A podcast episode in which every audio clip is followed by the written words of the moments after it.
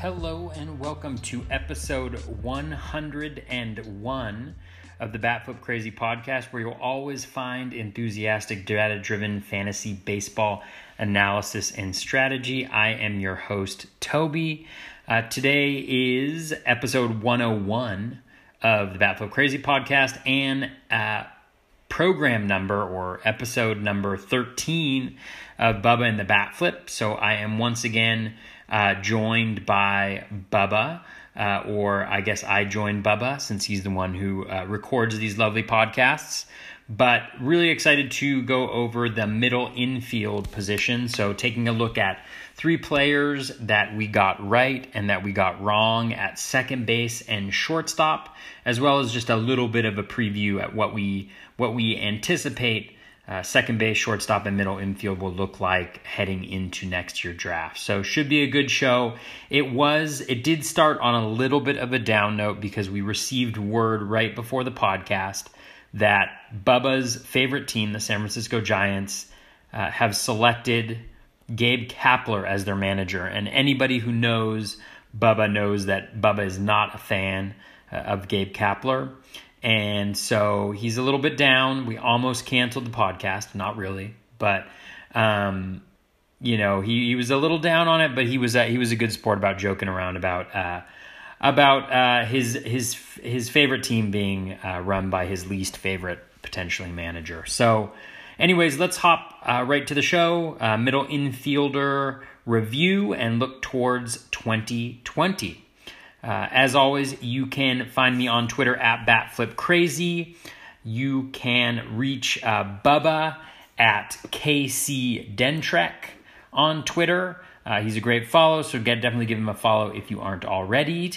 Uh, and then if you ha- enjoy the podcast or um, this podcast, previous podcast, whichever podcast, please do go to uh, iTunes, leave a rating and review. Always super appreciative when folks uh, do that. So thank you very much. All right, that's enough. Let's get this party started.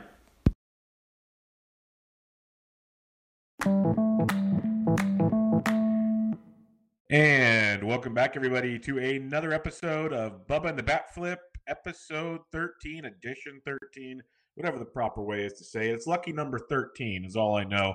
And we're going to recap the fantasy baseball middle infield positions, second base and shortstop, with a look ahead to 2020, like we did for the corner infields. It was kind of a fun way to look at some of the goods and the bads and kind of just do a, a full on talk about it. Uh, you can find me on Twitter at BDentric and the bat flip portion of this podcast. My good old partner in crime here to help break it all down. You can find him on Twitter at Batflip Crazy. Toby, how we doing, man? Well, I guess the question is, Bubba, how are, how are you doing? It, it might be the unlucky number 13 of the podcast yeah. with the news of uh, Gabe Kapler being hi- hired by your beloved Giants. I want to I want to get a, a, test of how close you are to the edge right now. Oh, it's uh yeah, if it's uh, yeah, yeah, it's good. It's it's good. um I'm not excited about it. Anybody that's listened to anything I've done or watched any of my tweets involving the Giants managerial situations for about the last 6 months has known how little I want to do with Gabe Kapler, and it was pretty much writing on the wall from the beginning when that Zarhan uh, Farhan's guy from uh, play. He worked underneath them, they're buddies, so on and so forth. So uh, we'll see. As long as Farhan keeps controlling the players that come in, I can cross my fingers that it'll work just fine. I'm more, uh, I guess I, it could be worse. I could be the Giants PR team right now because they are getting blown up by everybody and their mom about everything bad Gabe Kapler has done in his past. So um, it could as, be a lot as worse. They, as as they should, as they yes, should. as they should. And I'm just sitting there going, I just I'm more angry that he's going to be managing my lifelong baseball team, let alone all the other stuff. And um, yeah, I, I guess the Giants, you know, that was part of the stories early on. Hank Schulman, a lot of the beat writers mentioned it. It's like the, the Giants like him, but is it worth the uh, the baggage that comes with it, the media hits that are to come with it? Apparently, they thought it was. So. Uh, we'll see how it goes. It's an interesting move to say the least. Uh, we'll see. You know, maybe he'll bring some of his coconut oil and other good stuff with the other hippies in San Francisco, and we'll see how it works. But or, or he'll be homeless with them soon. See, my dog, my dog loves Kapler that much too. It's it's amazing. Like your dog, your dog is upset. There's some every time, every time I say his name, he gets he gets angry. So you've yeah. trained him well. yeah, pretty crazy. He yeah, he needs to stop. But uh, all right, let's get into this middle infield world. So I don't have to talk Gabe Kapler anymore. but um, it was a fun world. We had certain expectations going into 2019, maybe a little different for second base and shortstop. But what was your initial thoughts on the middle infield position as a whole last season? Yeah, well, I don't know if you noticed, Bubba, but I actually I wiped out the full agenda for our podcast, and we're just going to talk about Gabe Kapler. That's actually it. That's all that's on the agenda for the rest of the time. and I'm that's really the end of the show, folks. Um, I got see see everyone later. um, so for middle infield heading into last year, I'll, I'll I'll spare you. I won't mention Gabe Kapler one more time. Oh, um, I, I, I, I, I don't think you're telling me the truth there. um, uh, it's too bad we're not doing outfield. Gabe Kapler would have been oh, one of my gosh. misses from like or or ninety-seven or something. Or if we were doing bullpen, we could talk bullpen management and make oh, sure guys warmed up ahead I'd like, of time. I'd like Will Smith for a thousand, please. Yes, there um, you go. uh, so uh, getting back to middle infield and away from Gabe Kapler. Uh, so I think heading into this year, you know, for me, I really thought about it as two separate positions, which they are, of course. But like shortstop was uh, I think a lot of folks expected it to be, to be a pretty deep position. I think we were all kind of surprised when we dove in, and uh, there was there was kind of a three guys heading into the year that I was targeting later on in drafts if I didn't get a shortstop earlier, like a Adalberto Mondesi or something like that. Um, and that was um, Jorge Polanco, Marcus Semien, and Andrelton Simmons. And so three of those obviously worked out, or two of those three worked out, and we'll cover them later on. But there was just so much uh, depth to the position later on, and I think we're even seeing that. It was kind of like there was high expectations heading in, and I think uh, I think you know folks outperformed those expectations because a lot of those guys that were going later on in drafts had really great seasons, and the guys who did who were being drafted early on still had great seasons. So I think we're kind of heading into another golden age of shortstop productivity when I think of that, I think of like when A Rod and Nomar and Jeter and all those guys were kind of coming through shortstop. It had previously been kind of a defense first position, but we're seeing uh, we're seeing a new crop and even an old crop of shortstops who are just uh, who are just crushing the ball.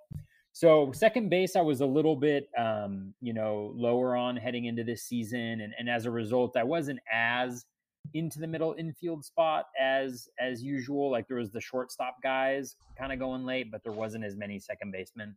I think that I was interested in. I ended up with a lot of Adam Frazier, uh, who was a guy that I thought was going to do really well as my middle infielder in 15 team leagues. So, and I think second base overall was like a little disappointing this year. You know, you had guys who made big jumps like Keta, uh, Ketel Marte, and if you had him, then you you felt pretty good about it.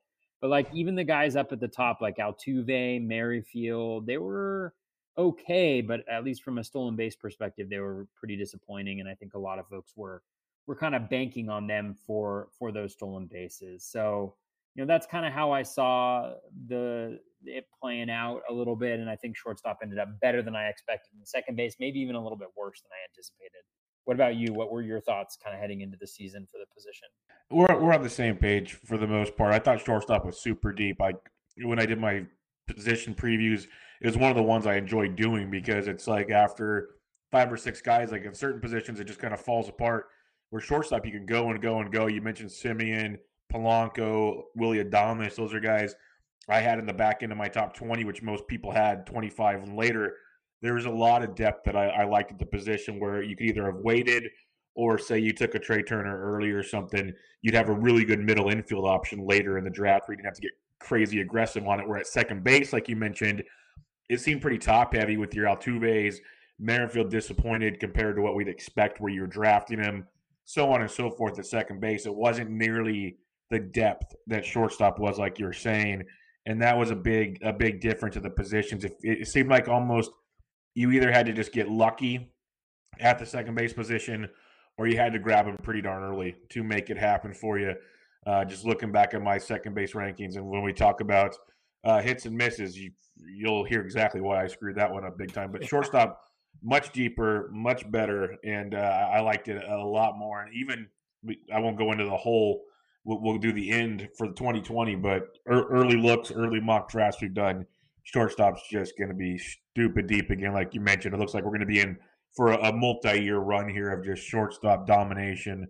That's going to be pretty fun to watch because they're all a lot of them, not all of them, but a lot of them are pretty darn young, And if you just imagine Machado and Correa doing it, like coming back to the pack, that would be even crazier. But we'll go into that a little later on. Let's get into the second base position here. We'll start like we did last week. Three we got right, three we got wrong, and it'll lead to some more open discussions here.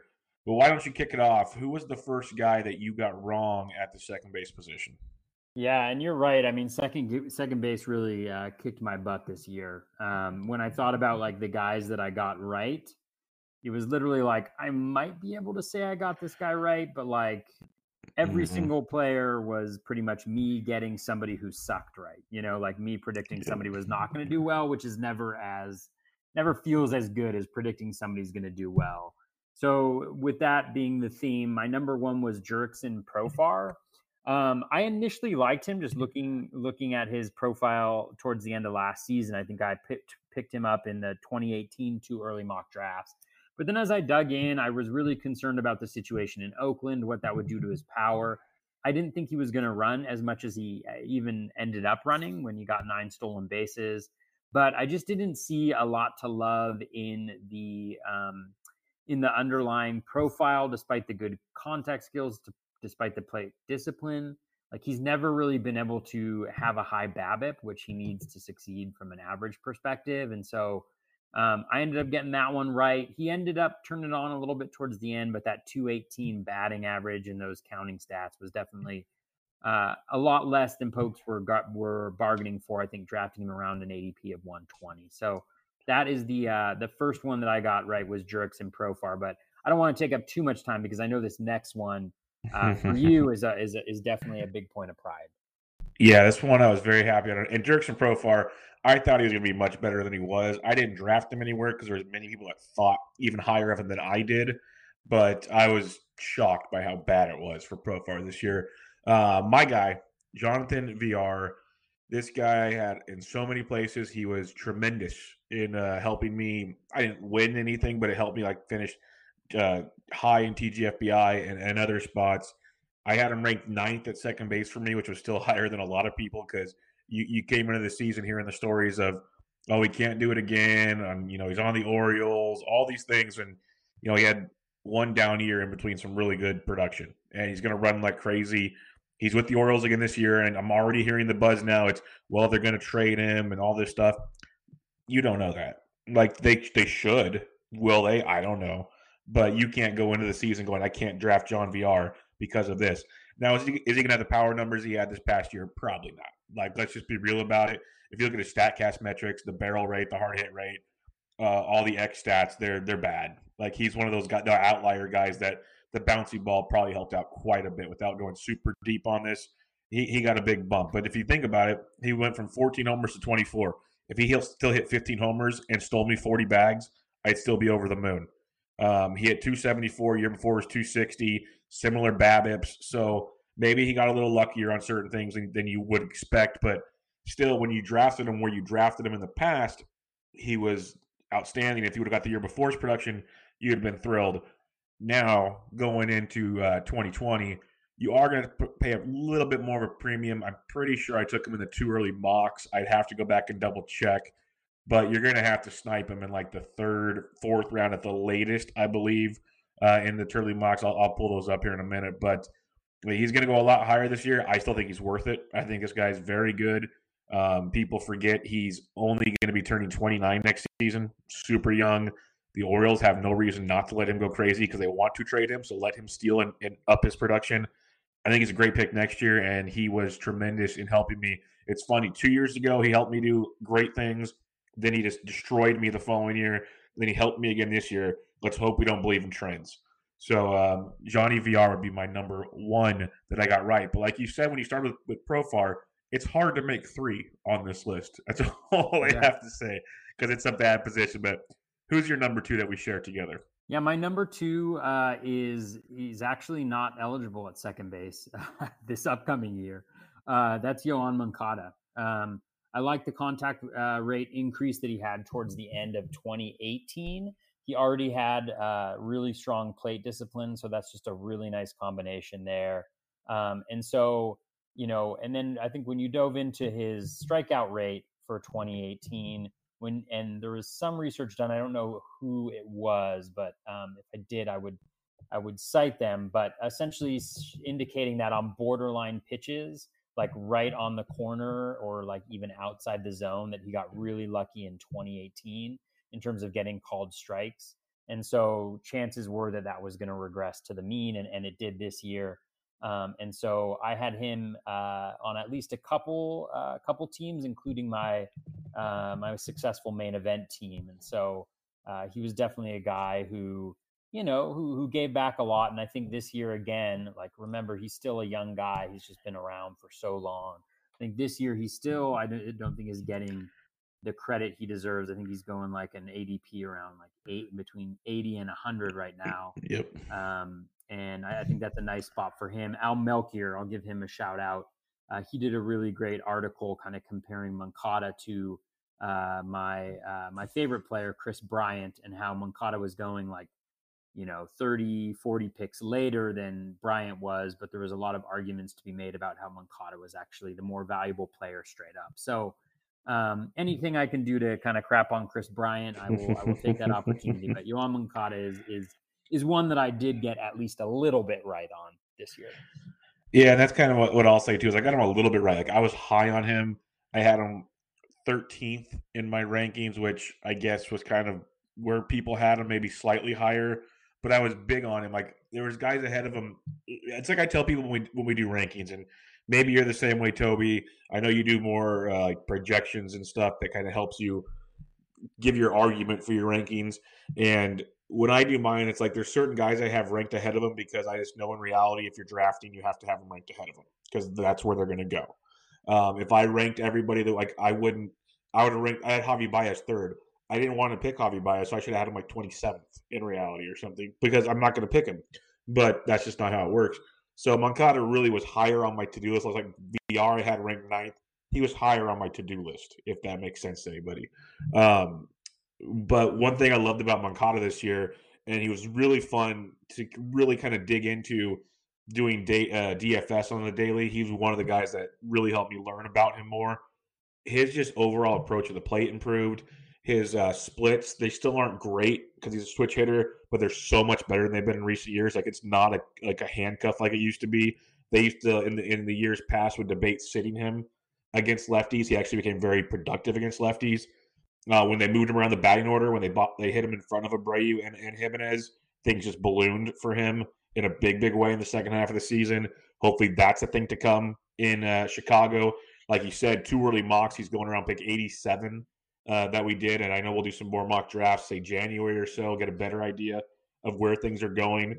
But his his, his improvements, his bat to ball skills, he he improved his barrel rate from 9.6 to 12.2. Doesn't seem like much, but that's a big deal. Like that, that's really impressive stuff. He still has a low launch angle, which it shows why he had so many good line drives and everything, and still not getting the home run rates you'd, you'd maybe expect. But you know his hard hit rate's up to 47.9, which is a career high. And something I really love to see his walk rate wasn't as high as I'd like, but his, his strikeout rate two years ago was 32%. Last year, 33.4. This year, 27.5. If he can keep developing improvements on that, that'll be tremendous. Like because he's still, like you said, he's young. I believe he turns 25 next season. He's still got a lot of development to go. And the last thing I'll mention on him is because I, I, I, like him a lot, like you do. I, am still learning more and more, but I really love the X Woba on contact, X Bacon. I like that one a lot because that gives me even a more of an idea of what they do when they put the ball in play, and that really gets my gets me excited. I, and I'm not great at analytics; I'm still learning as I go, but that's one I'm liking to focus on a little bit more. And his was 478 last year, and that is outstanding. So with who, him, it's always been bacon, Bubba. Who that's probably what. See, that's probably what half the listeners are going like. Bubba, you're a big dude. We know you like bacon, so no wonder you're attracted to that column over there. But um, but uh, it's just like yeah, there's certain guys I dig into. You know, you do the woba minus X woba, and sometimes it makes sense, sometimes it doesn't because it's just like some guys got unlucky. You're lucky, but then you look at that that Will Bacon, and you're just like, okay, that stands out. Like that's a big jump from years mm-hmm. past. And I could be over I could be over analyzing it, but what he did last year was big, and I hope they keep him in the top of that order. So Yoan Moncada, big fan of him going to 2020, and we got him kind of right this past year. Definitely. Who's your third guy? Um, my third guy, and one last thing on Moncada, just looking at his profile again, is, is the ground ball rate went up by five percent, uh, which is interesting at forty two point three percent, right around league average. So there's actually, uh, you kind of alluded to it early earlier on when you were talking, but there's there's more power in that bat. Yeah, you know, the launch angle dropped down to twelve percent last year from fifteen. Yeah, like he, it hurt him a little bit he can lift that up a little bit, it could be uh, it could be something especially in that ballpark. Special, yeah, definitely. And also his O swing fell back, like it, yeah. uh, increased by by ten percent. So he was wow. being a little bit more aggressive. I think it was actually now I'm remembering the tweet. It was his in zone contact rate, which was going, which was increasing a lot um, towards the end of last year, which which had me like him. Anyways, enough about Yoan Moncada. Uh, the one that I, the other one that I got right for second base was Garrett Hampson. I got got it right by get him getting it wrong. Uh, I didn't really buy into the hype. I know he was one of the kind of real hyped guys heading into the drafts. I didn't own any shares in my 14 leagues. Um, at least initially, I picked him up uh, towards the end of some some leagues when he really turned it on. But I was really worried about him being a little overmatched in the big leagues just based on the small sample size that we had in 2018. Um, it started out that way. He definitely improved as we got into September and I think he's a he's a nice little upside pick heading into next year. I think the helium is going to be big. It'll be interesting to see whether he gets some at bats, but I was lucky and correct in avoiding him in 2019. Who's your uh, who's your number three? Yeah, with Hampson, I had nothing to do with him either. I'm real curious to see what he does this year. Do the Rockies screw up another good thing? Because we saw how it ended. That'll be fun to watch. My number three is Lourdes Gurriel Jr. I was in love with this man last season between second base, shortstop, middle infield. He was going super late in drafts. I picked him up in a lot of places, and it started out as bad as you can imagine. It was they even sent him down to AAA. It was so yep. bad he got sent to AAA after like three weeks. And I'm sitting there going, "Oh no!" Like I, I, I waved the Lourdes flag. It was one of those ones that I had Rob Silver on a preseason bench with Bubba, and he flat out told me he's not a good ball player because he's got defensive flaws, and they don't want to risk that with him. Okay, and they and he was right and then he fixed things in the minors, like that little little moment where sometimes it works for these guys and they send him down, sometimes it doesn't. Something flicked with Lourdes Gurriel Jr. and he came back. And when you look at his end of the year stat line, it was absolutely outstanding. Uh, you know, finished with a 277 average, 20 homers. I'd like a little more steals, but he's not a steals guy. That's just not what he does. But his overall stat line in 84 games was just great. His hard hit rate started really uh, getting going. Finished here with a 44% hard hit rate. Um, 11% barrel rate. Lots to like with Gurriel. Uh, and I think he's going to keep getting better. Another young piece, you know, you, you got him with Cavan Biggio and Vladito and company there. There's a lot to like with Gurriel. And right now, in those two early mocks that we did with Mason, he's going about pick 156 on average right mm-hmm. now, which is some pretty decent value, I think. And I know he went pretty late the, the, the pitcher list mocks as well. So Lourdes is a guy similar uh, to some other guys we talk about a shortstop. There was a group of players, like I had, I had him ranked 20th on my second base list. There was a group of players the back end of drafts. If I didn't have middle infield, I felt very comfortable with still. Lourdes was one of them uh, going into the season. Yeah. Okay. Steam, Steamer, yeah. Steamer really likes um, Gurriel for next year. Um, if you look at the oh yeah, yes he does. Gurriel, uh, 265 batting average. So that's not great, but I do think, you know, there's some pretty great bat to ball skills there. Um, 28 home runs, 81 runs, 84 RBI, and, tw- and nine stolen bases, um, which is pretty great. And somebody, I'm trying to figure out um, who put it up, but somebody had a really nice uh, tweet. Um, oh, it was uh, Eric Cross, who's in the uh, draft with us. Um, and he said he was comparing the um, uh, the 600 uh, at bat pace of Gleyber Torres and Lourdes Gurriel, um, and um, I think it was somebody else was comparing their uh, their steamer projections, uh, but I'm not able to I'm not able to lo- look at it. But yeah, their steamer projections are pretty similar, and so somebody was just kind of highlighting how um, you know he might be a value compared to what uh, what Torres is going to get. But you know, again, Torres is in a is in a pretty ideal situation there with the Yankees. So yeah, Torres is in a good spot. But yeah, you look at Torres' steamer. 271 average, 33 homers, 84 ribby or 84 runs, 92 ribbies, seven stolen bases. overall kind of similar for the gap in picks. That's a, good point. I, picked I pulled up Paul DeJong for a second. Very similar as well. Maybe a little lower average, no stolen bases, but the power runs RBIs are very similar also. So uh, there's depth, but those are all shortstops too. I guess well, is more second base, but uh, yeah, we'll get to Gleyber in a minute. I have yeah. a feeling. But and Lord, um, Lourdes, one one thing people fantasy owners should be aware of is that Gurriel is going to be outfield only next year. So yeah, he that, no longer has dreadful, eligibility. Yeah, he he lost uh, second base and shortstop eligibility. So you know it obviously limits a little bit of that um, of that value, but still where he's going. Yep, no doubt about it. Let's talk about three we got wrong. I'll let you start with number one. Do, do we just have to limit it to three? Well, I know we'd be here all ah. night if we stayed on second base. It's the I know, right? Uh, Villar is the guy. Um, I didn't own him anywhere. I thought the cost I thought the cost was going to end up high and it did end up being very high. I think he started out like near the 200s in ADP, you know, in January, February, but then by March he was in the well within the 70s and 60 range. Uh, but you know, I thought I thought he was going to take owners down in flames with him, but he didn't. You know, he was great. Some of the keys I think to his success, things I did not see coming.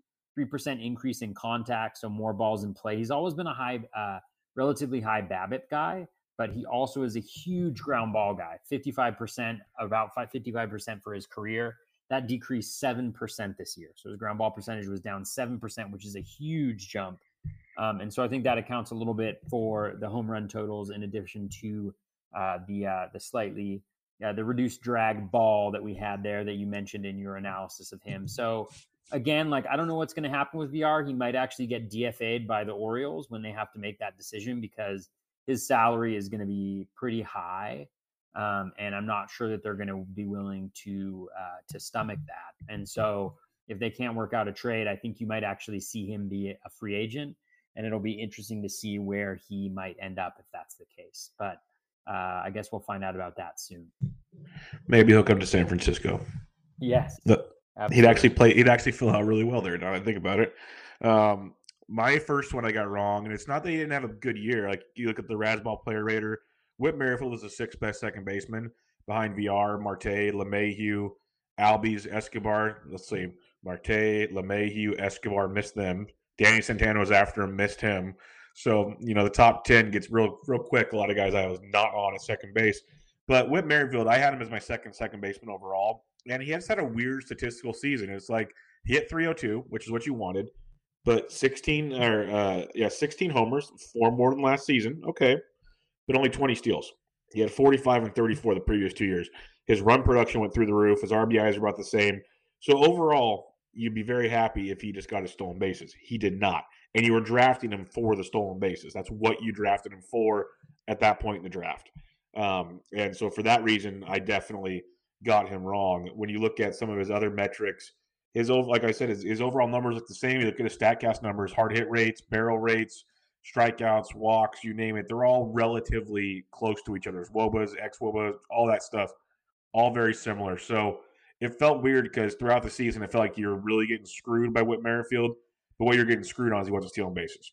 And that's the bottom line. Is that's what you drafted him for, and he didn't do it. He was on a Royals team expected to run like crazy, and they really didn't because Mondesi got hurt, and then Billy Hamilton is Billy Hamilton, and uh, they still produced in the end, but we're not sure. And now they have Mike Matheny there, and that'll be fun to see how that plays out in Kansas City because Matheny's more old school, likes to kind of like Ned Yost, where we don't like to run run much. So we'll see how that plays out.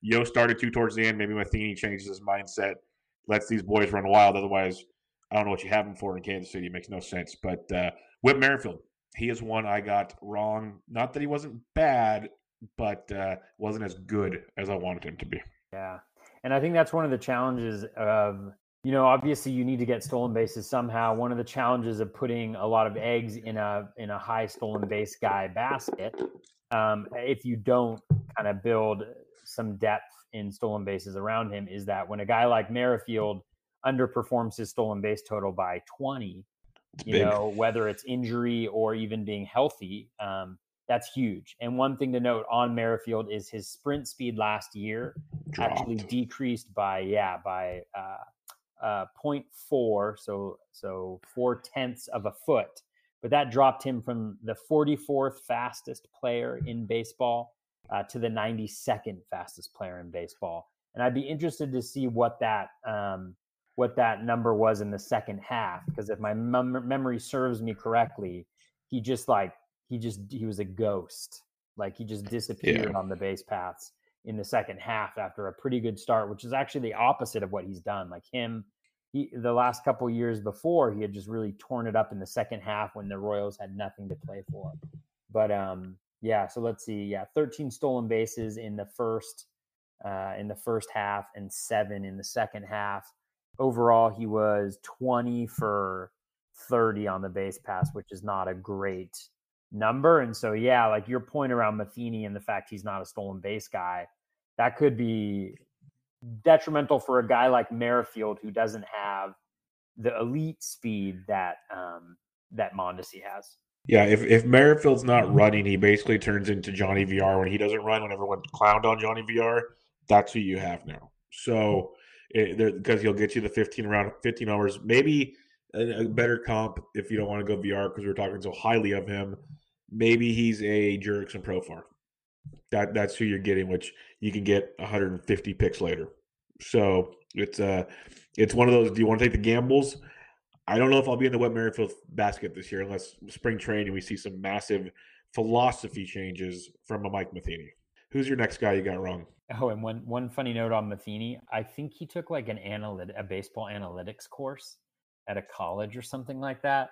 I saw oh, somebody oh, wow. report that he um that he took some sort of a- analytics class, which I thought was uh which is great. Um, I'll have to I'll look for the tweet later because there's nothing more enjoyable on a podcast than somebody looking for searching for a tweet online. Uh, so my number two, three, I got wrong. Um, uh, Ketel Marte, um, I didn't own any shares of Marte. Um, so you know, and I think there was a number of people who who saw who saw the promise of Marte and and went with him. And, and kudos to those folks. I was not one of them. Uh, you know, I didn't have him like super far back, but I just wasn't on him, and so I didn't end up with him in any leagues. Uh, the Statcast numbers have always been pretty intriguing because his max exit velocity is surprisingly high. Like it's one of the highest in baseball for a guy with a tiny frame and great contact skills. But what I didn't see coming was his ground ball rate dropped by 8%, which is massive. I mean, an 8% drop mm-hmm. in ground ball percentage, that's got to be one of the biggest uh, drops uh, season to season.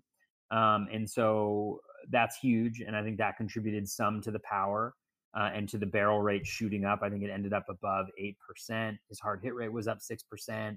So I think there's a lot to love about Marte just in terms of the contact profile, the fact that a lot of that power yes, some of it was probably improved by the juice ball, but the Statcast data was always there in terms of max exit velo. I think he's just optimizing launch angle a little bit more. Um, and so, you know, I, am not somebody who thinks that he's going to be a huge regression guy.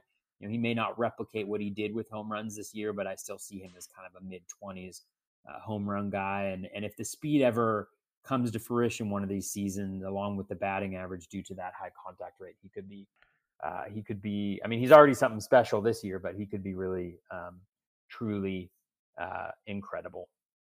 100% agree. I'm a, I'm a big Ketel Marte fan. Got him on the pitchers list mock. Uh, we we're a part of right now, so no problem with him at all. I did not have him last year though. I'll tell you that much. So mm-hmm. I'm 100% with you on that one. This next one for me will be super easy. He was my fourth second baseman this past year ranked. He finished 106th in the Razzball Player Rater because well, he didn't finish the season in Major League Baseball. Uh, Scooter Gennett was not good. That's you can break it down. His hard hit rate dropped seven percent. His strikeout rate jumped ten percent. Uh, barrel rate dropped tr- tremendously. Like he could barely barrel a baseball. Every stat you could look at was just. I, I don't know what happened to the man. The last two seasons were amazing uh, for what he could do for you in Great American Small Park.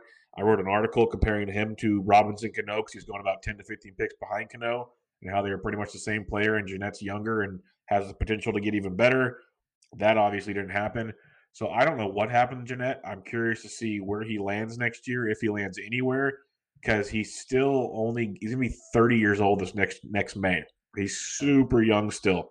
So there, there's still some more baseball to be played with him unless something completely broke But uh, Scooter Gennett was the second guy I got wrong, and I don't have a whole lot more to say besides that was just a gigantic swing and a miss. Yeah. Yeah, that was a tough one. I, I had him ranked pretty high too, so I could have added him to my my enormous list at second base of guys that I missed on. um, but yeah, I mean, I, I, wonder how much of it was the injury. It's not like 2018 was some kind of fluke, like he had yeah. done that previously in 2017 as well. Um, so you know, I wouldn't be surprised if injury was a little bit of the of the fact of the impact there, but he's also like a guy who has succeeded a lot in um, one of the best ballparks in baseball. And sure. so I think um, you know if if he leaves he leaves Cincinnati or when he leaves Cincinnati, I think uh, it could be a little bit challenging uh, for him. All right, who's your third one? My third one is well, I have a combo here because there's so many, but I did uh, Gleyber Torres and Daniel Murphy. These were actually probably should have been number one, um, but uh, Torres, you know, I thought the draft day cost was was too high. It's not that I was down on him, but I was just kind of flabbergasted that he was going in kind of the 50 to 60 range in ADP when I felt like there was a bunch of better players available there, like Daniel Murphy. Um, but he uh, he produced a very strong season. Obviously, he improved his contact rate uh, by three and a half percent while maintaining pretty much the rest of the profile, which was already solid to begin with. His ground ball percentage did go up, but um, still at a really nice 37%. So uh, Torres, uh, kudos to you. He's just he just seems like a gamer, like a guy who uh, is just great at the game of baseball. So um, you know, I'll probably be down on him again next year because I have a I have a bias against the Yankees. But um, you know, he's uh, he turned out really well. And then Murphy, on the other hand, was a guy going in a similar range who I had on a couple teams who just ag- absolutely bombed. Um, you know, the not even the batting average was there. Uh, the power wasn't there. Um, you know, he definitely was injured throughout the course of the season. So, you know, he may be a little bit of a value here coming into this season as long as he gets playing time. But by the end of the season, it was brutal. He was a platoon. He was a platoon bat, um, and just not producing anything. His ground ball was up uh, considerably from previous years, which he's kind of the launch angle guy. So it'll be interesting to see what Murphy can do this upcoming season, but he was a huge bust uh, for me this year. How about you? Your your number three? Yeah, my number three is Daniel Murphy as well. It's uh, I had him ranked right behind Scooter Gennett. I had Daniel Murphy fifth. If you want to get even more fun, I had Travis Shaw sixth. So um, yeah, so yeah, did so I. I had Travis Shaw up there. We already used him up though at third base. Yes, yes, we did. I just I started. I, I pulled up my rankings today to, to, put my names on it. I'm like, oh my goodness, this is disgusting. But um, yeah, Daniel Murphy missed that one big time. I think most people missed that one though. It makes me kind of feel a little better about yeah. it because everybody had high hopes with him going into Colorado. We knew he could swing. We've seen his recent numbers. We expected a good average, the Coors bump. We expected all the good stuff. So with the Coors bump and the bouncy ball, he still only had 13 homers. It was dreadful. Like you said, uh, a lot of the, the ground balls and all that stuff just dropped like crazy and it was overall just bad. You you you hit on pretty much all of it. It was a, a rough go for Murphy. We'll see. He's still uh, got a deal there, but playing time could be quite the issue, like you're hitting at there, because it's Colorado, and they started actually use young guys towards the end. So we'll see if that carries over to this next season as things get going. Let's head to the shortstop position now. Let's start with three guys we got right at the shortstop position. Who is your number one?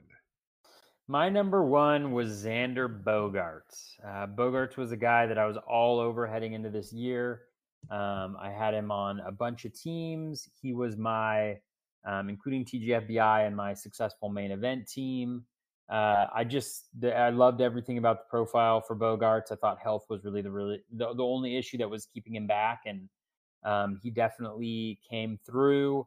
I don't know though how much I'm going to be into him this year. I mean, I love Bogaerts. I just love, love, love uh, Bogaerts. But you know, like the stolen bases weren't really there this year, and so you know the batting average is solid. The contributions overall are solid. But if Mookie gets moved, you know the lineup's a little bit worse, and so I just don't think there's a ton of upside uh, going where he's going. Like he has to repeat what he did last year, which is not to say that he he won't do that, but he had a number of career highs there. And so I probably won't be into him next year, but for this year, he was he was pure gold, and I was happy to uh, to love him. Yeah, the X Man is a special guy, and he's still going at a pretty good value, like you said. Not he's gonna go a little higher, but just shortstop so deep that he can be quite interesting there in the middle of that order. Mookie uh, could make things interesting for sure, but uh, Xander is a heck of a ball player. My first one I'll talk about is Alex Bregman. This guy I was a big on. Took him in the, the the barf draft really early in that draft. I uh, I loved everything about Bregman, the whole gamer mentality. I know he rubs a lot of people the wrong way, but you know he hit 296, raised his average even more this year. 10 more homers with the bouncy ball up to 41. Everything he did was great. He might be the MVP by the time we record next week. He's going to be one of the finalists. Not saying he's going to win it, but he might be the MVP. What he did on the field was great. And he did it with the crazy part. He did it with a 281 BABIP. Um, that that's pretty wild. I know there's been tons and tons of discussion about how you know he pulls the ball a lot, doesn't you know get a you know 5.4 percent barrel, hits 41 home runs. His barrels dropped 2.2 percent. He had 10 more home runs. But he's got a massive pull rate. Does it more on the road than at home, as you pointed out the other day. So he's just one of those kind of interesting cats. He walked four more time, four percent more of the time. Almost, he's got a 17.2 percent walk rate. Everything he does at the plate was great. Uh, maybe he walks more because they have a great system in Houston. I don't know. Yeah. but um, you never know. It had to be out. said. It had to be said. Yes. I, I, had to get it out there. It was uh, it was necessary, but uh, yeah, the kid is a freak. He gets better and better each season, and every year it's like the off season comes around and people start picking at his metrics, and he can't do this, he can't do that, and he just gets better. Eventually, he can't get better anymore, but he can still be very, very good. I think Bregman can be that guy, and I think he should have third base and shortstop eligibility, if I am correct, because he played a lot of shortstop when Correa was out. Um, yeah, he had 65 games at shortstop. So, yeah, he'll get both this upcoming season. I, I liked him a lot, got him. This is one of the ones I did get right. And uh, I'd like him again next year. It's just, it's always so hard, Toby, to take him where he's going in drafts because of the players that are around him. And for a guy like you that takes pictures early, you probably will never get an Alex Bregman share and um, other people you either want the power or maybe more stolen base guys if you're not taking pitching and it's tough with Bregman. So yeah, we'll see. Well, I will have a share because I have him in a dynasty league. Oh, there you go. An OBP dynasty league. Uh, beautiful. So it is. It is beautiful. Um, but yeah, I, I, will miss not having Bregman on any of my teams, but that's the way the cookie crumbles sometimes. Yep. Yep. Yep. Who's your number two? Uh, my number two is Jorge Polanco. So I really loved the Polanco, Semien, Simmons group. I mentioned that earlier on the podcast. I ended up getting a lot of Polanco and Semien um, uh, this year. Those were the two shortstops that I owned the most. Um, and so for Polanco, we saw a little bit. I think it was what was it, August of 2018 of 2017, I want to say, because I think in 2018 he was suspended for the first half, but he's always had solid contact skills, the possibility for hitting for that high batting average. But um, the concern was whether, you know, you could hit for any power. But this year he had one of the lowest ground ball percentages, 29.2 um, percent, which is great. He always hits a ton of line drives, um, very consistently, consistently, which is going to help the average. He slowed down a little bit. Hard hit rate increased by seven percent. Um, but he slowed down a little bit in the second half. Like he just had it set at torrid pace to begin the season. But those stats count. And when all is said and done, he ended up with just a really, really uh, nice uh, season and going, you know, kind of between picks like 170 and 200. Uh, brought in some some incredible value. I wish he stole a little bit more. Um, I probably won't own him a ton heading into this year again, but um, for this year, I, another guy I was I was happy to be uh, high on. How about you? Who's your yeah. who's your number two? Yeah, I'm a big Polanco fan with you, and I want him to steal more also, but it's probably hard to steal when your guys hit like 300 totally. runs. So it yeah. makes, makes life a little difficult there. And that's what people uh, need to think about. I think with like guys like uh, Polanco, guys like Eddie Rosario, who I love, we all know, um, guys like uh, Alex Bregman, who, we, who you just covered. Like these guys are on teams now where if the ball is the same ball that it was earlier this year or similar to it. People are not going to see an incentive in stealing bases on teams with that much power in the middle of their lineups. And so just be just just uh, be conservative in those stolen base estimates um, until we you know until we know what ball there, it's going to be that's played with, and that I don't think is going to be until those first couple games of the season. So. Yeah, we'll know the first week or so. But uh, my, my number two is Amed Rosario. I had him as my 15th shortstop off the board. People thought I was crazy. I took him late TGFBI and a few other leagues. 15 homers, 19 steals, hit 287. This kid's really, really good. He was once like the, one of the top prospects. He's going to be 24 years old next month in November. He's going to get better and better. When they started hitting towards the top of the order, he'd have some big games. He'd hit lefties really, really well. The kid keeps developing. Like they were start, people were starting to write him off because he wasn't getting it done. The hit tool has taken time to develop. We saw it this year, but the one thing he's done well and what I loved about him you know, in seven, 2017, if you include his minor leagues, 26 steals. He had 24 steals in 18, 19 steals in 19. I think he can get even more steals. I think he's good for 20 plus. He's still going to pick 140 or later in a lot of a lot of uh, drafts, the early mock drafts we're looking at here. And he was the 94th percentile sprint speed. The dude is fast, super, super fast.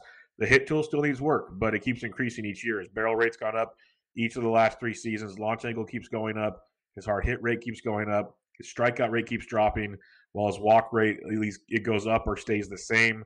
So the overall approach to the plate gets better and better, which I love to see. As this kid, like I said, still super young. He's going to be on a good Mets team as Pete Alonso gets better. Michael Conforto maybe puts a full year together. Brandon Nimmo hopefully puts a full year. JD Davis, all these young kids there in New York with the pitching staff they have there. There's a lot that I like with Amed Rosario he's a guy I, I, was very focused on late in drafts. I laughed.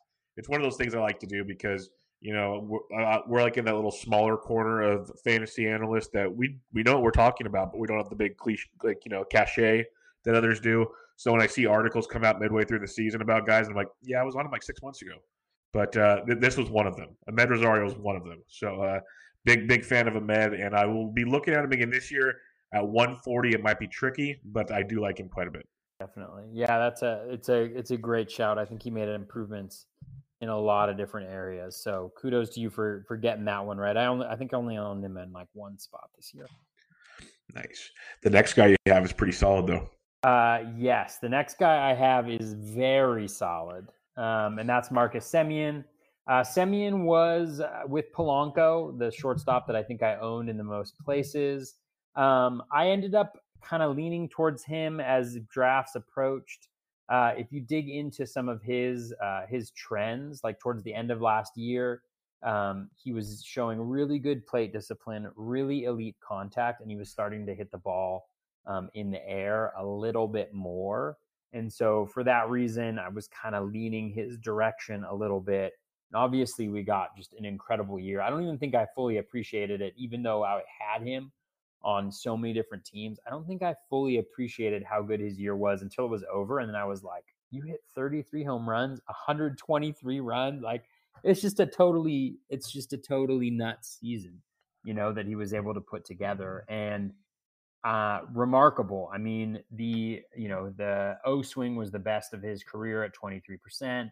Contact rate the best of his career at 83%. Both of those numbers are elite somebody put out a tweet recently that that was uh, I think it was Dana Coyne who works at Driveline, which was like the the goal of it was to identify people who swung at like the best pitches, like who had the best eye, not just in terms of not swinging at pitches um, inside and outside the zone, but swinging at good good pitches to hit. And Semien was up there uh, among the leaders. You know, he contributed those those double digit stolen bases, which he always does.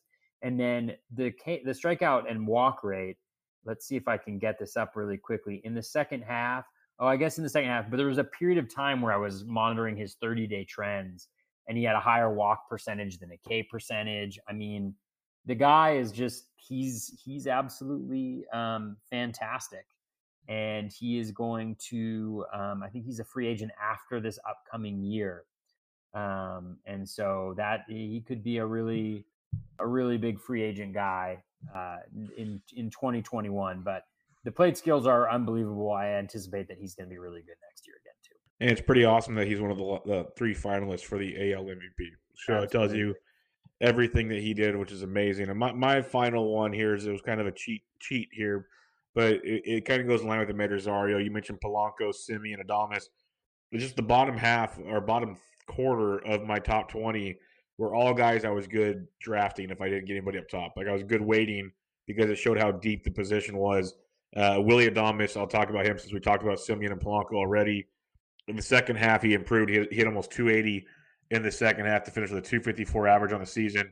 He hit 10 homers on both halves of the season, so 20 home runs, four steals. He's looked more and more polished at the plate as the season went on. Uh, Steamer has him at 256, 18 homers, seven steals, pretty similar to what he did this year for the most part. I think he'll still get better. He's another guy like Rosario. He's going to be 25 here pretty soon. And you look at his StatCast numbers; they've improved each of the last two seasons since he's had his StatCast numbers measured in all the right areas. You're looking for improvement from a young hitter. So I think there's another level or two, maybe or three to Willy Adames. This kid's really good, similar to Rosario, a big time prospect at a shortstop position on this Rays club where they have no reason not to play him every day. So uh, I'm, I'm a big fan of seeing what he can bring to the plate here. He's, he should have like double digit steal upside with maybe 15 plus homer upside and, and hit for a good average, easily, easily like a 270 to 280 hitter in the minors. If he can get you about a 275 with 20 homers and 15 stolen bases as late as you can get him in drafts, you'll be super happy about that one. So it just goes back to show you how deep the position was compared to second base. There was a lot to like at the bottom end of the shortstop position that allowed you to get different early on in your drafts, and we'll kind of see how it plays out. But right now, we're seeing a, a lot of shortstops still going pretty late. Um, again, we're going to recap the the pitcher list mocks next week, but Jean Segura just went like round 14th or 15th, so it just shows you how deep yeah. shortstop is right now. Definitely, yeah. I love the Adames shout. All right, let's talk about three guys we got wrong. Who's your first one? All right, I think the first one I'm going to have is uh, Elvis Andrus. Um, I was high on Andrews in 2018, um, which ended poorly. Had him in a couple places. Um, and then in 2019, I was kind of out on him. And uh, he's another guy who just kind of snuck up on me. Like, I had no idea that he ended up stealing more than 30 bases this year, which where he was going in drafts is just absolutely incredible. I mean, he's like, that's like essentially Whit Merrifield, right? Uh, he was yeah, essentially what, what, you were hoping for from Whit Merrifield, but yeah, pick you know 150 or 200 or even later. And so I bought into the narrative around like after the injury, he stopped stealing. Maybe you know he was slowing down. Maybe I think his sprint speed was down too. Um, maybe you know he just didn't feel like it was worth it anymore with the injury to the elbow. But I think what makes more sense intuitively is just that he had an, an injured elbow and he didn't want to slide or or uh, or put it into any type of um, in, into harm's way, especially with the team not really competing. And so he just stopped stealing. And so you know, again, like it'll be interesting to see where he goes. But Steamer has him projected for a 268 batting average, 14 home runs, 22 stolen bases. I mean, with you know 70 plus runs in RBI, that's going to be another solid value. And I don't even know. I don't even think he's gone in our pitcher list. I don't know where he went in mock drafts, but um, you know, again, too early mock, too early, too early mocks. He went around pick one thirty, give or take. Oh, did he? Okay, so he did move up. Uh, maybe I'm just I, I, was just oblivious to him. Um, yeah, it's uh, it's uh, I was definitely wrong on on Andrus, and I'll uh, I'll I'll own that. Yeah, I didn't expect the, to be that productive this year either. So I'm with you on that. But I remember he finished it out very strong in the heat of Texas. Uh, my first one is Manny Machado. I was pounding my chest before he even got signed that I don't care where he signs. He's Manny Machado and he's going to be great. That's just what he's going to do. And he did it his fifth straight year of 30 plus homers. He had 32, dropped five from the previous year. His run production was down. Uh, his batting average went from 297 to 256. He had 259 two years ago. People forget that. So he had that drop off as well. Only five steals. If you look at his steamer numbers, they have him back up at 37, 94, 98, and a 271. I'll take that. I'll be there because you're going to get a discount on Machado. If you look at the two early mocks right now, um, he went pick 37 right behind Whit Merrifield, right before Clay, uh, Ketel Marte. So someone to keep in mind there. But you look at his StatCast numbers, you know, he had a 10.5 and a half an 11.3% barrel last two years. This past year, 8%. That's a massive drop off. His hard hit rate went from 48 to 43.7. K rate went up 5%. Uh, I don't know if he was pressing because he was the new man in San Diego or what it exactly was. Like you look at his pull numbers went down. His um, where's his oh, there's his, his chase rate was about the same, so you can't really go too far into that. But just some some of the initial looks on things were not good when it comes to Manny Machado when he was in his first year in San Diego, and he's got many more to go. So time to figure it out. He'll be turning 28 next year. I think a nice bounce back's coming for him after that first year of a free agency, new team, time to really get it going in San Diego with Fernando Tatis and company. So I think he's a very good bounce back candidate. You'll get it a value. He's going about a round or two later than he was in 2019, but he is one I definitely got wrong last season. Who's your second one? Uh, Andrelton Simmons is the the next one. Obviously, if I'm going to tout the the two of the three that I got right, I got to tout the one that I got wrong. Um, you know, Simmons looked like a solid, you know, contributor from a batting average perspective. He's never really had a ton of power, but he steals some bases. Um, just kind of like mediocre at everything, which uh, except for batting average, which he's you know generally fairly good at.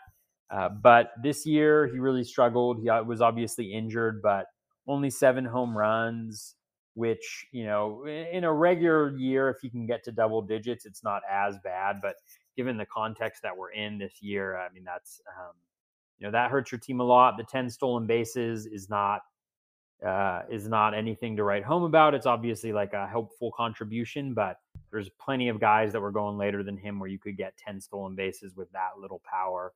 And then, you know, so part of it was the injury, but also just underperformed across the board and in key categories. And I think for that reason, he was a big, um, he was definitely a big, a big letdown. So it'll be interesting to see where he goes in drafts next year. But I think given the power atmosphere that we're in, it's tough to take a, take a take a gamble on a guy who doesn't seem to have a ton of upside. So I was definitely wrong on on uh, on Simmons, and um, it's a bummer because you know he's obviously an incredibly fun player to watch just from a, a defensive perspective.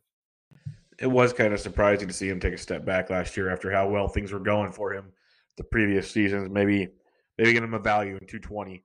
Um, my number two is Jose Peraza. Something about the uh, middle infield for Cincinnati really got me this year. I wasn't like over the moon, but I had him. I had him 12th on my shortstop list. I, I had him as a middle to later round stolen base target. You know, he had three straight years of 20 plus stolen bases. Uh, I thought there was going to be more to come there. He played in 141 games, had six homers, seven steals, hit 239. He had the bottom 5% in uh, hard contact rate and barrel rate and so on and so forth. He went to the minors. It was dreadful. I don't know what happened there. It was bad. I think we talked about him on a previous episode, so I won't go too deep into it but his overall numbers are just atrocious. And another young guy, I don't know what went wrong there. Maybe Sandy, maybe Cincinnati, you know, they spent all that money to help their pitching staff. Maybe they need to find somebody to help their hitting. I don't know. But uh, it was dreadful. Outside of Eugenio Suarez, they need some help there. Uh, and uh, Peraza is one I got very, very wrong.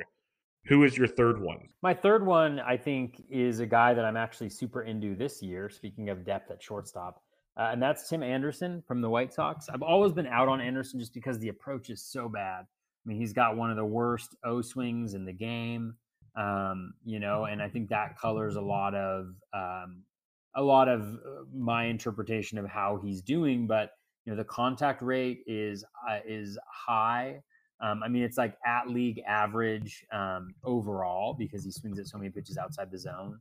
But um, in the zone, it is uh, very high, close to 90%. And he's so aggressive. He swings at so many pitches that he doesn't strike out that much. And we saw his strikeout rate go down to 21%. So well below league average the there. The walk per- percentage is a grotesque 2.9%. But I think, you know, when you look at um, the performance over the last three years, you know, the, the batting average is good for the first time. But I think with the improvement in the contact rate of 3.3% increase there, um, you know, the BABIP's not going to be 399 again, but career it's 345. So I think you're looking at like a 280 hitter. And I think he's going to go 2020 if you um, if he is able to you know have a full season if he gets to those 600 plate appearances um, and you know i love it he's only 26 he even had a quote earlier this year about how um, you know, how like he'd never really been taught how to hit before, like as he was going through the White Sox system, which is kind of an indictment of their player development system, but um, you know, is also just like, you know, he's still learning. And uh, I think there's a lot to like in that profile. I think there's a lot of room for growth, you know, decreasing the ground ball percentage, um, you know, so hitting some more fly balls. Uh, but uh, all in all, I think he's a guy who's undervalued because the approach is so bad but he's been able to show pretty consistently that he's a 2020 guy um, uh, when healthy. Uh, so that's that's a profile that that I like, especially going around pick 100 or so, which I think is about where he is um, going right now in a, in a lot of drafts. Definitely a guy to keep an eye on. I, I took him two years ago in my last pick in uh, TGFBI. Didn't get him this past year, but I'm a big fan of him, and you should be as well because he is the king of the bat flips. So, oh yeah, um, he, he's definitely he's, he's definitely be, hashtag team bat flip. Yeah, he's definitely hashtag team bat flip, and he embraces it. He loves to tweet it out and stuff. Uh, I love love it. He's one of the kids that's trying to make baseball fun again. So, uh, big fan of him. The guy, the third guy I got wrong is Jean Segura. I had him in my top ten at shortstop. I really loved him going to Philadelphia. Average drop. He was 300 hitter for previous two years. Finished 280 this past year. But it was kind of the Whit Merrifield thing. The, the power was there. The runs were there. But, you know, back to back 20 plus stolen base seasons. Uh, actually, if you go back to 16, he had five straight years of 20. No, six, seven. Oh, my goodness. If you include if you include uh, minor league seasons, he's basically had 20 or more stolen bases every year except last year. Last year, he had 10 stolen bases, and that's uh, not where you're drafting him for. His value has dropped down quite a bit. He's down to pick uh, 147 in the two early mocks. He's the 26th player, uh, shortstop rated on the Razzball Player Rater. And when you just look at his overall numbers, his Statcast numbers just dropped tremendously. It, it, it, the bouncy ball did not affect him because, well, his, his hard hit rate's the same. His strikeout rate went up just a tad, but just his overall hard hit rate wasn't great, 32%. His barrel rate's only 3%. Uh, wasn't a lot to love there. He wasn't taking advantage of what he needed to do. Uh, he wasn't. He, he, was just getting on base and kind of pedaling around. Maybe it's the new philosophy in Philadelphia with uh, well with what was Gabe Kapler there. I brought him up. Don't worry about it. Um, ah, maybe, you had to. You had maybe they to. were going to run with Bryce Harper and Rhys Hoskins and all these and Realmuto there now. Maybe they took his legs away, which would be crazy to trade for him and not let him run. But maybe that was something to be done with it something to keep an eye on this next year. He could he could either be massive value uh, where he's going. Like I said, I, would have to double check the uh, the pitcher list mocks. We'll recap those next week. But he went pretty late in those mock drafts, uh, and he's going right around like I said, 147. Uh, Paul DeJong's going like four picks later. You have a few, a couple other guys that are going pretty close to him. That uh, you'd be surprised. Gavin Lux is like ten picks after him. Would you rather have Gavin Lux next year or Jean Segura? Uh, Gavin Lux, I think. Okay, that'll be a fun discussion for later on. Oh, yeah. Um, that'll be good. I'm just curious because that's good. But uh, yeah, Jean Segura, uh, maybe maybe he's fallen in many people's eyes, and it's not just a one year thing. But I, would be willing to go back to that well if the price tag keeps dropping the way it is because I think he's much better than it showed this past season. Yeah, and he's only 29. He's not like super old. So I think this is a trend on the shows we've recapped things that we've failed with young kids, and I think that's one thing is you can expect young kids to have ups and downs as they're still developing their game, and then that's why you shouldn't be as surprised if the next season they blow up again because what we saw was there. They're just young and still, you know, they're always getting tweaked here, tweaked there, trying to figure things out. Like you mentioned with Tim Anderson, not even being taught how to hit. There's a lot of these kids, a lot of these like uh, you know foreign kids that aren't from uh, you know north of the border or like they're all from south of the border basically that um, don't probably have the proper technique and tools and all that kind of stuff. And then when they get up here, what worked for them down there that probably could still work for them in the bigs, all these instructors now are trying to change them. So it, there, there's a lot to be said about that, and it wouldn't be shocked if a lot of these guys we got wrong bounce back, and maybe some of the guys we got right aren't quite there this next year. And that's the beauty of it all, and that's why we play this wonderful game called fantasy baseball.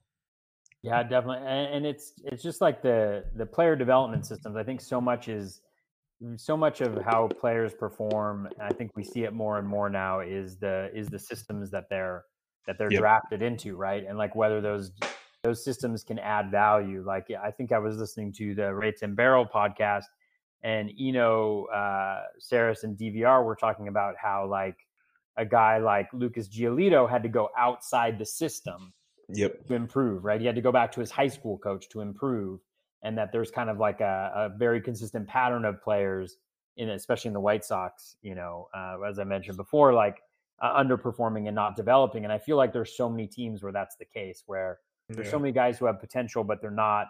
Uh, the coaching staff and uh, throughout the the organization is not implementing kind of best practices or what we know to be uh, the most uh, most effective thing, like you know whether it's hitting the ball in the air more, um, you know, uh, or uh, what, whatever it is. And so, you know, I think that's something to consider as you draft players is like the system that they're in and whether they have a history of producing guys like Willy Adames who you covered before.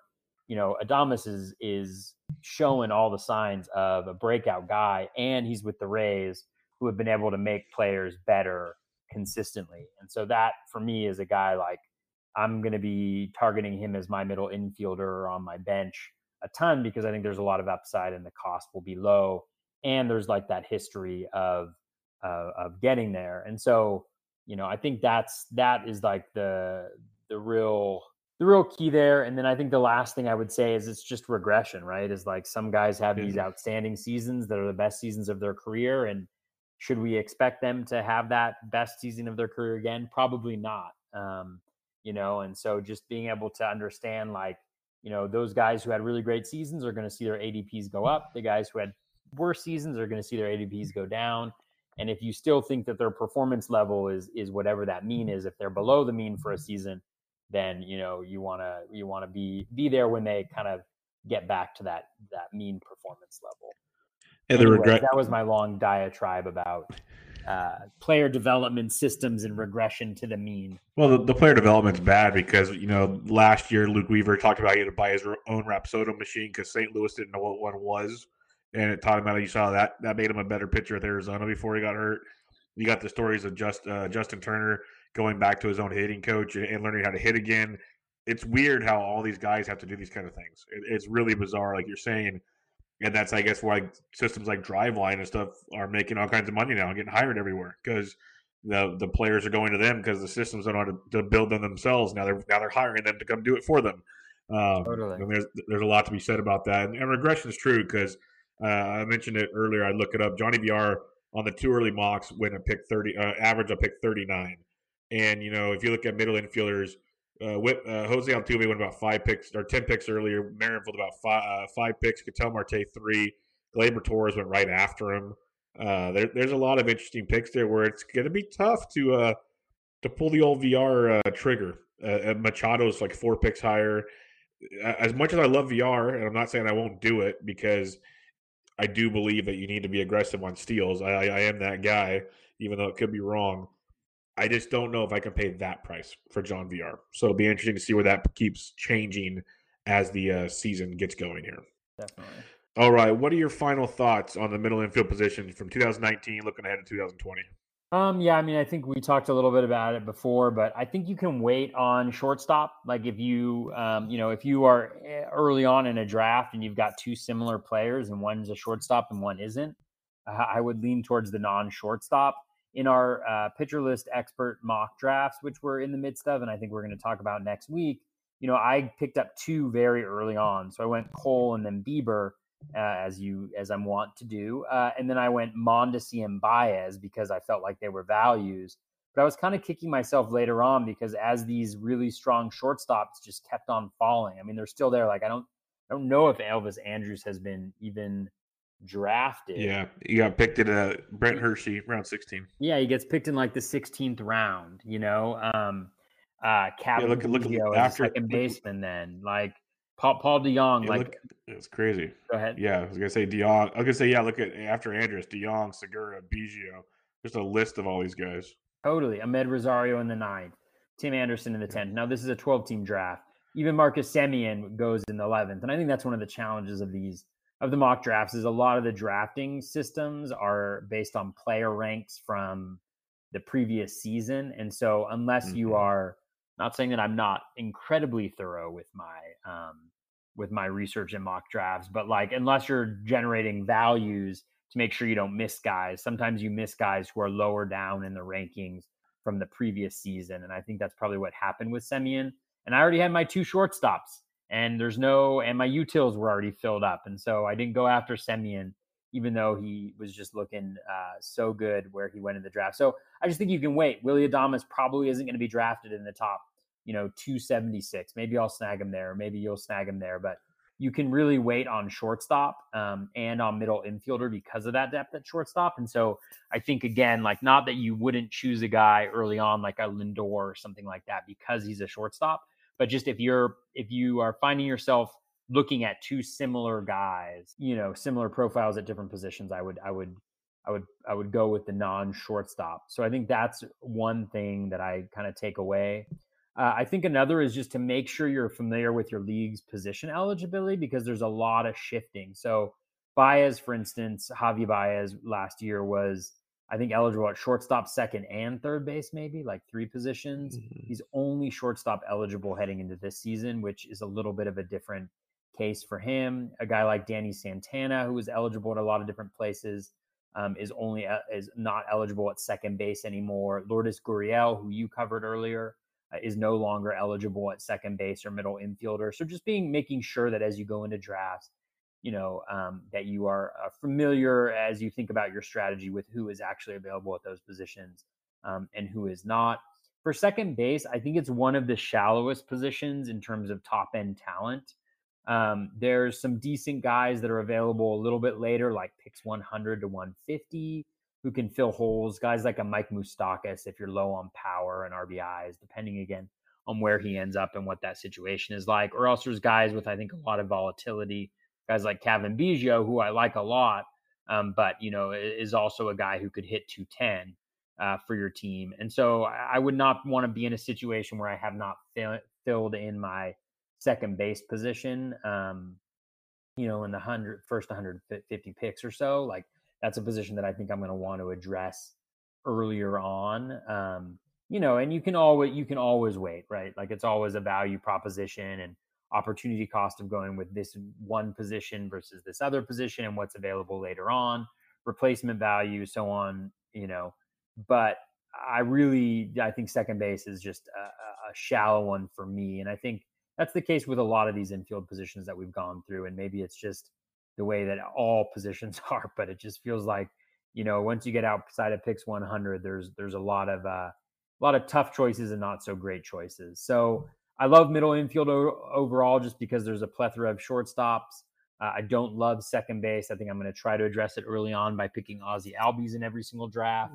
and um, yeah, that's kind of where I'm at with it heading into to next season. But all interesting it'll be interesting to see like once the shuffle is done and we know what, who's slotting in at second base, like uh, what where some value picks are there. What do you uh, what are your kind of final thoughts on on middle infield position heading into next year?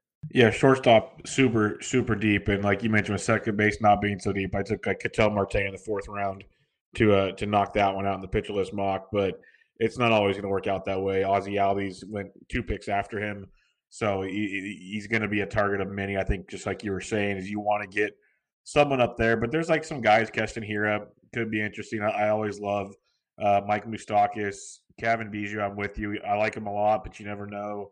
There's going to be some interesting, interesting uh, discussion points at second base, but it does drop off rather quickly. It almost makes you wish you could just play three middle infielders, not worry about the position, make it all shortstop or something.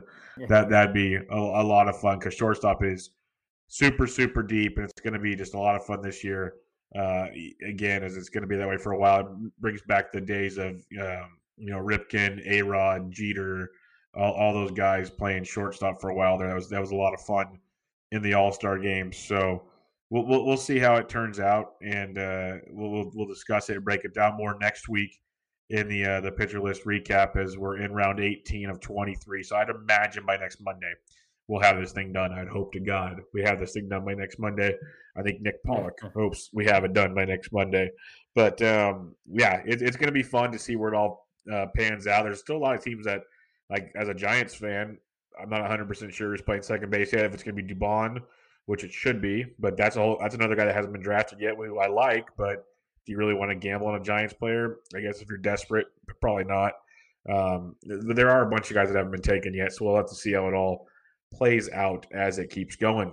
All right, Toby, that'll wrap us up with another edition of Bubba and the Bat Flip. Any closing thoughts, fantasy thoughts, anything along those lines before we wrap it up? Uh, not really. The first drafts of the first real drafts that count uh, have started up over at NFBC. I think there's some draft champions going on. I'm trying to, uh, you know, hold back and not join too soon, but I do think having an early draft under your belt just to get a sense of where the players are going um, maybe be able to get ahead of the curve in terms of uh, drafting some guys that uh, maybe you expect to see a little bit more helium as we get closer to the season and more people dive in on. I think it's fun and it's also helpful for research. So I'm I may dive into one of those, but it's been a lot of fun to do the the mock drafts. I've been enjoying that. Appreciate Nick inviting both of us to participate in those, and I'm looking forward to discussing it with you more uh, on the next podcast, as well as talking to you more about Gabe Kapler. Yes, there'll be tons of Gabe Kapler talk. Just wait till in season when he screws up because we'll be recording about the. We'll start recording about by the fourth inning of most ball games, so it'll become bullpen situations when we're recording, and I, it might get really fun. So uh, yeah, that, will always be interesting on a Monday night. Uh, good good way to, to start the week. Gabe Kapler fueling fueling the ears of everybody out there. But uh, we'll, we'll, we'll definitely break down the pitcher list next week, and maybe we'll get into some NFBC. Maybe we'll do it. I was going to wait until January, but maybe maybe we'll do something Uh-oh. before that. We'll see. Uh-oh. You might twist my arm. You know, I can't let you go in there alone.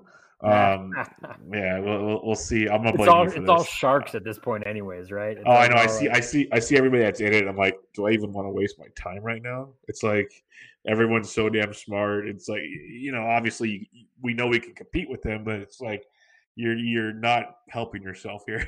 so it's it's a little tricky, but we'll see. We'll see what uh, comp- competitions and tournaments they got coming out there. Check all that out. But for now, check out Toby on Twitter at BatFlipCrazy and go give his uh, podcast a rating and review as always.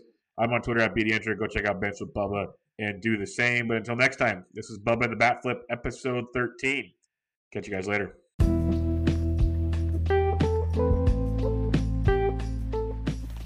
that is going to wrap us up for episode 101 of the Bat Flip Crazy podcast and episode 13 of Bubba and the Bat Flip. Uh, hope you enjoyed that little review of second base, shortstop, and middle infield from this past season. Guys, we got right. Guys, we got wrong. What we expect to happen heading into 2020. Uh, it's it's middle November. There's already a lot of baseball chatter on Twitter, which is uh, awesome to see. I'm really, really excited uh, to continue diving in over the next few months into uh, our 2020 drafts and really to get uh, to get started on the 2020 season. It is right around the corner, even though it feels so far away. So, thank you so much. Uh, for listening, best of luck with all of your fantasy baseball prep, all of your fantasy baseball research. Take, take care and be kind to one another.